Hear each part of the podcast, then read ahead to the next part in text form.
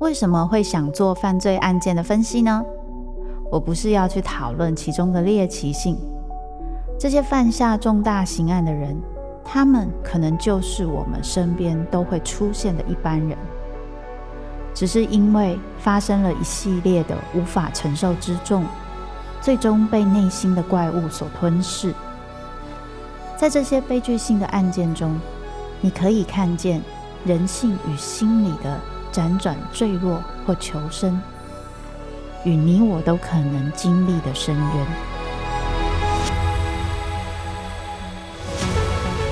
我是周慕姿，我的全新订阅节目《周慕姿读犯罪脚本》，被恶魔追逐的人，带你从心理学的角度探索人性的黑暗面，以及他们内心始终没说出口的挣扎。现在就到 Apple Podcast 以及静好听，搜寻。周慕之读犯罪脚本，被恶魔追逐的人。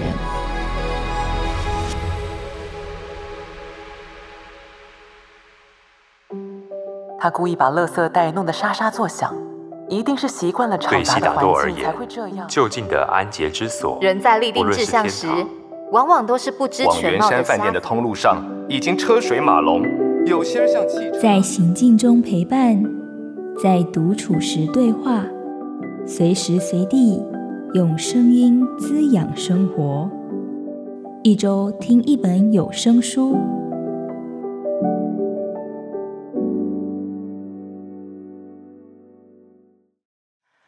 欢迎收听由静好听制作的《一周听一本有声书》，我是静好听产品企划奶柔。今天要跟大家分享的有声书是《童话世界》。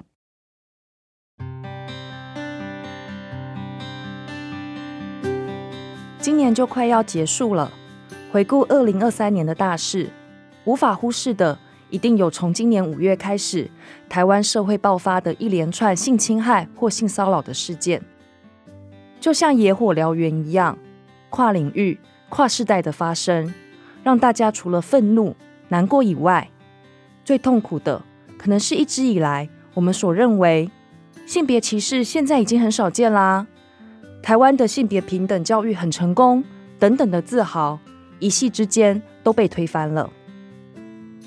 但其实，在二零一七年，房思琪的《初恋乐园》小说出版，还有同一年从美国发起，影响到台湾的 Me Too 运动，每一次性别议题出现在公众视野时，都会引起激烈的讨论，但又很快的因为新的话题出现，被转移焦点。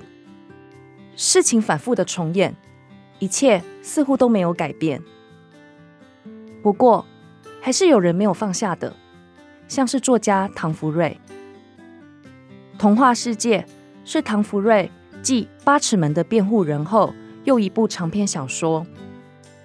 故事以补习班老师诠释性侵女学生为主题，探讨的却是更深层的问题：到底，法律可以规范欲望到什么样的程度？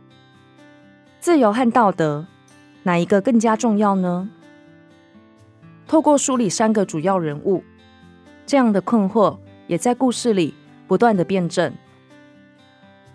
不论是律师张正许、补习班老师汤诗成，或是女学生颜心，唐福瑞为他笔下的角色放上了好人、坏人。受害人的身份，但也不断翻转在普世价值上，我们对于这些身份先入为主的想象，譬如正义、邪恶以及无助。因为当我们放下这些标签，才有可能清楚地去看见事实，也才能真正的以当事人为核心，以他们的角度思考。这一次，我们也再度邀请八尺门的辩护人。静好听主播张新哲进行《童话世界》有声书的录制，我非常喜欢新哲为张正许及汤诗成设计的声音，像是走入了他们的内心。只要开口，角色的性格和姿态就立体的浮现出来。而书中对于法院开庭现场、律师间的辩论与攻防的详尽描述，也在新哲稳健的表现下。成为流畅而且容易吸收的内容。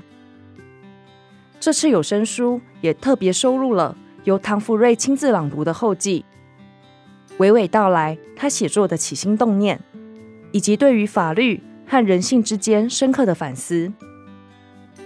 就像书里面引用的，根据澳洲的调查报告，性侵受害者平均要花二十四年才能说出真相。这样漫长的时光所代表的，除了是证据的缺乏和罪行难以追溯外，当事人经历的痛苦挣扎也令人难以想象。当这样一股倾诉的力量爆发，伤痕被展现，我们在同仇敌忾之余，还能做的，或许便是去正面凝视着这些伤害。只有理解到我们还活在一个不够好的社会，我们才能拥有去思索、去包容、去反抗这个社会的力量。接下来，就让我们来听听由声音主播张新哲所诠释的童话世界。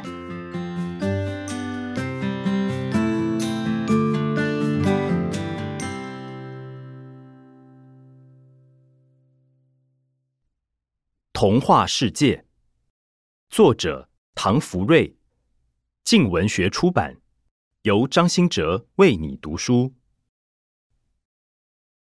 满桌海鲜与寿司带着油光，在聚光灯照耀下格外鲜艳肥美。汤师成夹起一块生鱼片，仔细沾上芥末，放入口中细细品尝。张正徐仔细观察。内心微小尊严开始作祟。日本料理就连吃法都讲究，如何不显得愚蠢，便成为一项任务。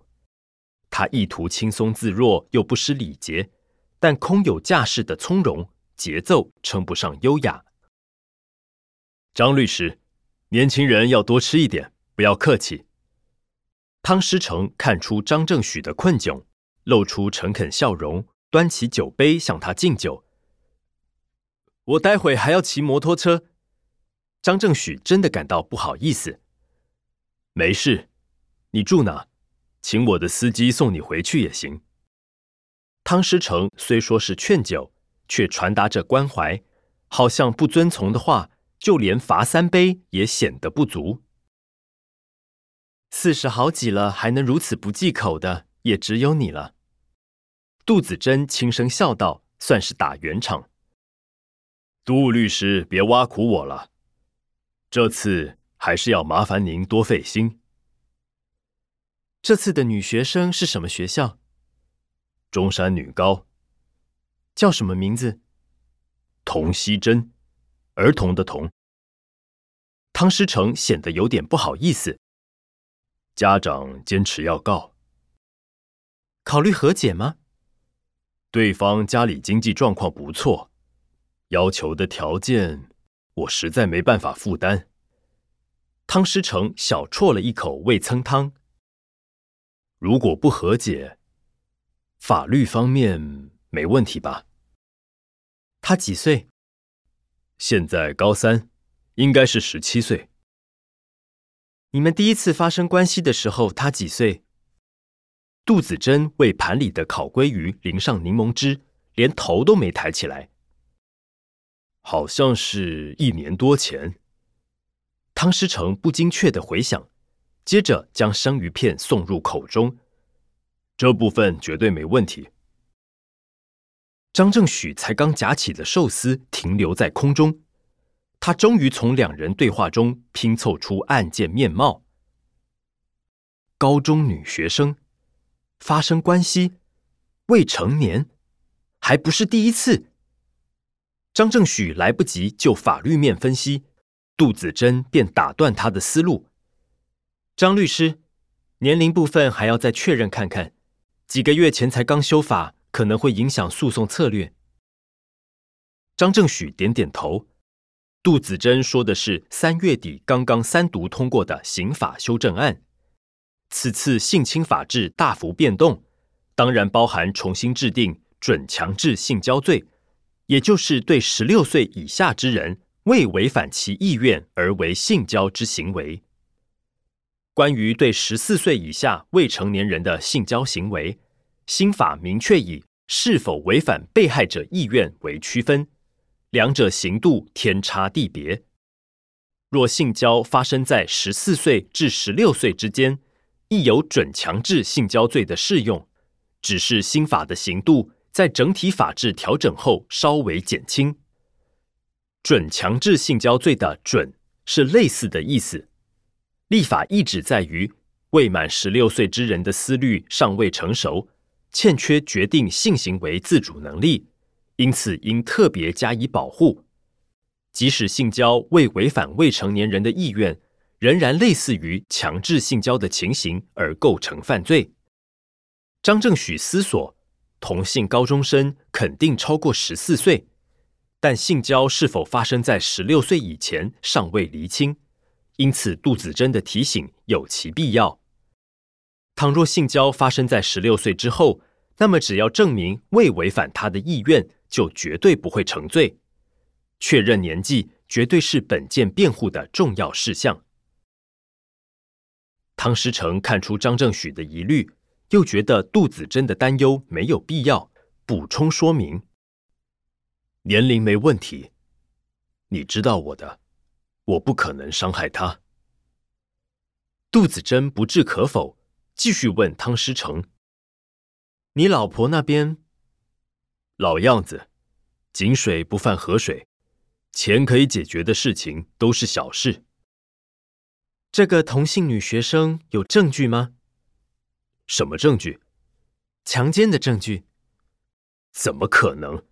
我绝对没有强迫她，我们真的在谈恋爱。”汤师成叹气：“唉，我很想保护他，不过我也不能承认师生恋。您还记得吧？”杜子珍嘴里品尝着烤鲑鱼，随意嗯了一声。张正许看着汤师成，忘记保持自在，脑中快速地解读这些片段资讯，却产生无数疑问。汤师成注意到张正许的反应，认真的补充道：“形象很重要，尤其是我这一行，让家长觉得放心，补习班才有生意。”张正许不是不明白，但他认为目前最重要的是：“你真的有性侵他吗？”张正许松开筷子上已经变形的寿司，脱口而出。汤师成的脸色有些变化，但没有快过杜子珍的笑声。这场饭局，他第一次转向张正许，听似轻快的提问，却是不讲前提的霸道逻辑。没有证据的性侵，还算是性侵吗？汤师成斟满一杯酒，递给张正许。张律师，你是台大毕业的？不。是中正大学。张正许习惯性补充解释，此时更显他内心贫弱。嘉义民雄的那间，不好意思，我以为杜律师只用台大的，哈哈。汤师成斟满自己的酒杯，嘴角有千百种含义。张律师，你小时候喜欢听童话故事吗？你有想过，小红帽为什么要为大野狼指路？张正许不懂这个问题所为何来。面对汤师成的轻松坦然，他明白自己掌握世道的笨拙程度，让情势毫无翻转希望。喝吧，喝了这杯，我就告诉你。汤师成举起酒杯，一饮而尽。这是不容许拒绝的邀请，张正许只能追随。不在意母亲的叮咛，故意引导大野狼除掉奶奶，摆脱来自年长女性的束缚。哼，你觉得为什么呢？汤师成满意的点点头，收起笑容，超然的语气包藏感叹。这是心理学哦，不是法律问题。张正许为此感到无力。汤师成再度斟满彼此酒杯，这次他更像是在问自己：为什么小红帽明明上了大野狼的床，最后受惩罚的却是大野狼呢？